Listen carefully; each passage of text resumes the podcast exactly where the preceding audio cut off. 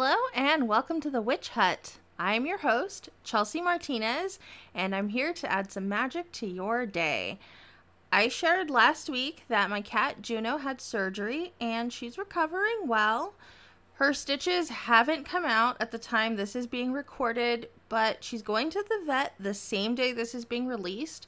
So hopefully, by the time you're listening to this, her stitches are out and she's good as new, save for a little bald patch on her butt. I don't have a ton of updates this week.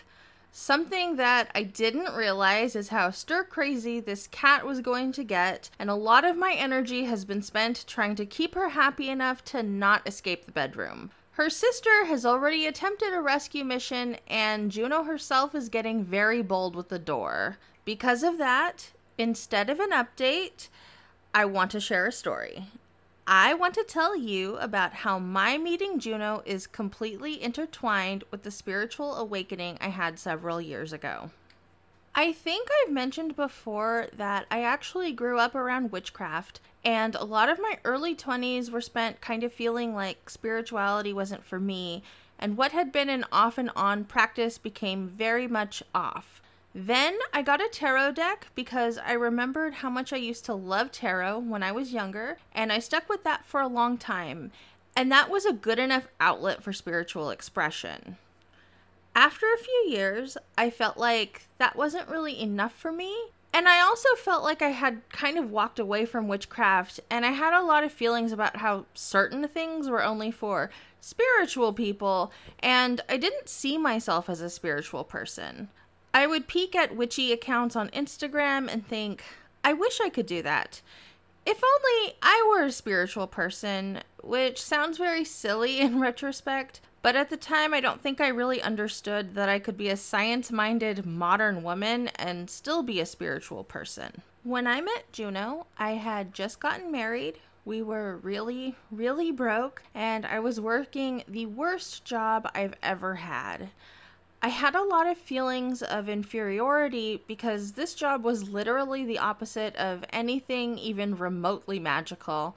And I also felt like I had just been married, and maybe I would be pulling a bait and switch on my husband if I suddenly became spiritual.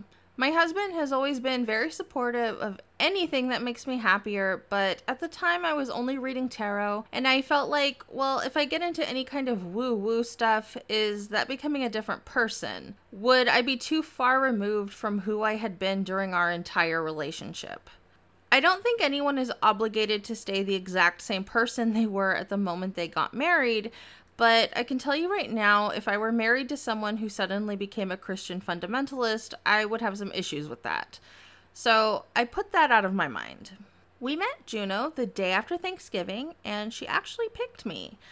I was looking at another cat, and she reached through the bars of her cage to tap her paw at me, and right away I knew she was really special. We were able to bring her into a private meeting room, and even though she hid under a table and did not want to come out, she let me scratch her head and purred so loudly that I knew she was telling me that she needed to come home with us. Between when I met her and when we could bring her home, she still needed to get spayed, so the shelter told us we could pick her up after her surgery on the following Monday. This gave us some time to pick a name for her, and what's funny is I had originally suggested Juno as a hypothetical cat's name, but my husband didn't like it, and so we had kind of settled on Gigabyte as a name we actually liked. Juno is really small, so to be honest, I actually think she kind of looks like a gigabyte. But then when I said, So, do we still want to go with Gigabyte? My husband said, No, that's not her name. And as a joke, I was like, Okay, so what about Juno? And he said, Yes, that is her name. Over the weekend, I had a dream that I'll never ever forget. The horrible job that I had at the time was as a courtesy clerk at a SoCal specific chain of grocery stores, and one of my tasks was to fetch all the shopping carts from the parking lot. I hated this, but honestly, at night, at least it gave me some time away from being in the nightmare hellscape of the actual store. And in my dream, I was at work, collecting carts at night, wearing that stupid uniform with that ridiculous little clip on tie. But this time, as I was pushing empty carts back towards the store, Instead of seeing more empty lot, there was a huge forest, as if it had sprung from nowhere, fully formed. I didn't know what I was looking at, but I knew that within that forest there was more than what that parking lot could offer me, and I wanted more than anything to be able to enter freely. At the edge of the clearing, there was a tall woman, literally glowing silvery white, like she was made of moonlight. We talked for a while, and while I'll keep some of those details private, she basically told me that she came here for me and that I was not meant for what I was pretending was all I was worth. She told me that I could enter the forest someday when I was ready, but that I had to go now.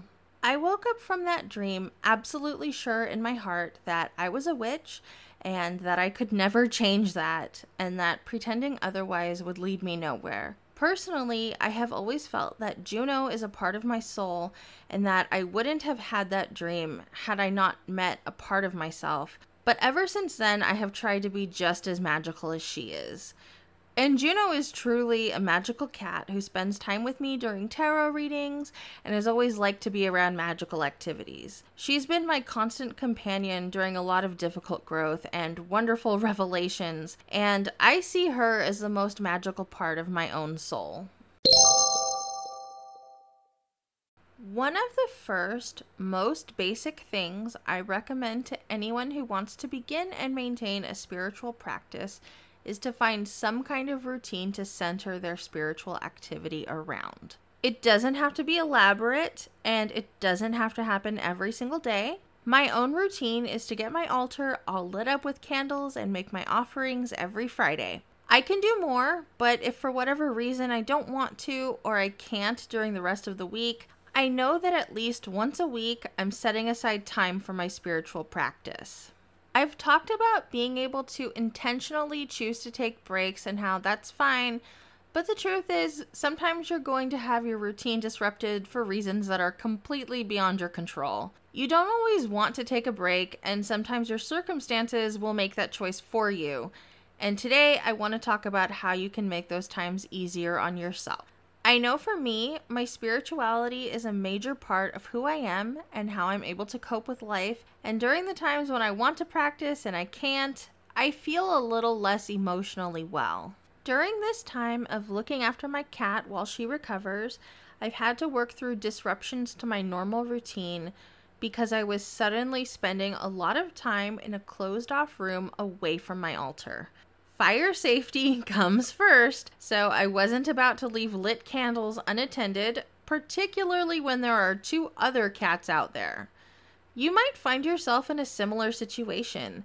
Maybe you're traveling or having to cope with a lot of other life stresses that are taking up time you might spend in spiritual practice. Or maybe no matter what you actually want to be doing, you just aren't feeling up to your normal routine.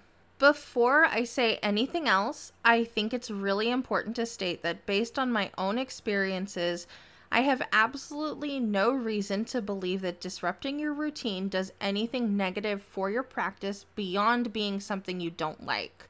I've never felt like I've angered the spirits or upset my matron or in any way damaged my own magic. The negative things I have experienced have been feeling a little frayed around the edges, feeling emotionally charged and not having an outlet for that, or feeling emotionally drained without something to soothe me. Those are really uncomfortable, but if you do feel that way, try to remember that those feelings don't necessarily mean that there will be any lasting negative effects on your practice. Personally, I feel like if magic were so easily lost or deities were so easily turned away, I would not want to devote myself to witchcraft the way that I do. And now that I've said that, let's talk about what you can do to actually make the disruption to your routine easier and less uncomfortable. I'm sorry if you can uh, hear my cat kicking her cone in the background. the first thing I would suggest is figuring out if there's anything you're actually still able to do. Maybe you can't do everything, but there's a good chance you can do at least a little. I haven't been able to light any altar candles, but I can replace and refresh my offerings. And taking a little bit of time to do that does give me back some of my routine and also gives me the chance to acknowledge that I would like to do more, but at least I will do what I can. Something else that can be really helpful is creating a home away from home type of an altar. You don't actually need an altar or anything else to have a spiritual experience, but having an altar can be really comforting and can definitely make it easier to have that spiritual experience when you really need it. I've seen altars or miniature witch kits in Altoid tins, and I've made one myself, and that can be really helpful if you need something you can stick in an overnight bag or even your pocket. You can fit a surprising amount in an Altoid tin, but I think that if you can use a cosmetic bag or a toiletry bag, it's even better. Obviously, your situation will dictate what can go in your little kit, but I think I would prioritize a small tarot deck, a little cup or dish, or even a thimble for an offering, and a little clear quartz. Using a tarot deck is great, not only for divination, but also because you'll have 78 images at your fingertips to use for pathworking or meditation, and that can be really helpful when you don't have the chance to sit in your own lovingly created sacred space you can also keep a collection of images that give you spiritual feelings on your phone to help set the mood, or even take a picture of your altar in use to have in case you ever need it. Recreating an altar might not work for you, so something else you can do is find spiritual activities that you can do as you are able. Divination can be great, especially if you're just pulling a single oracle card to give you guidance or using runes to pick up on any messages you might need to receive.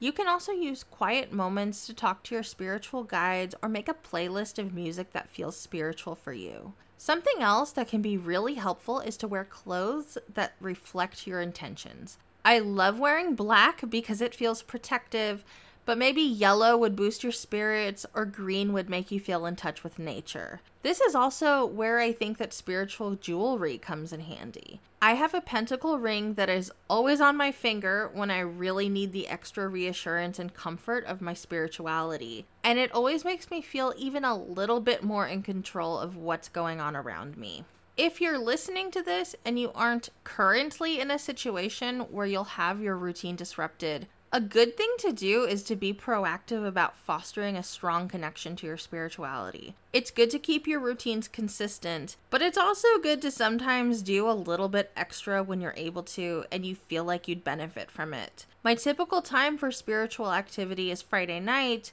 but sometimes I'll have the drive to do a little bit of a bonus round on another night, so that week I'll just have more than one session. This makes it easier for me to feel that I'm spiritually sated enough to carry that with me during the times when I can't do my usual practice. And lastly, just remember that no matter what, the disruption will come to an end and you can continue on with your wonderfully witchy life.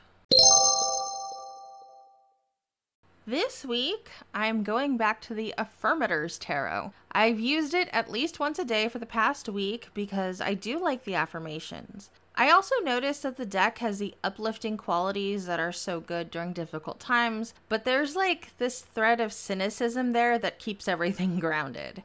The deck doesn't ask you to only see love and light, it just asks you to see whatever it is that will allow you to get through to the next moment, and I really, really appreciate that. Our card today is the world. There's a cycle that's coming to an end and a chance to enjoy the rewards of your hard work and perseverance. When I see this card, I'm reminded to keep my eye on the big picture. Something can be hard in the moment, but it's part of something more significant than whatever is happening in that very second. It's important to not lose the forest for the trees. This card to me is overall very positive, but there can be a little kiss of bittersweetness in there. Even when you let go of difficult things, the letting go can create a void that you no longer know what to do with. In that way, the Fool represents that void, and also rebirth back into the Fool, where you begin your journey to whatever comes next. Who would you be if you let go of what you were truly finished with? The affirmation for this card is I accept, enjoy, and deserve all the abundance the limitless multiverses bring to me. And by the way, I am giving you the distilled version of these affirmations.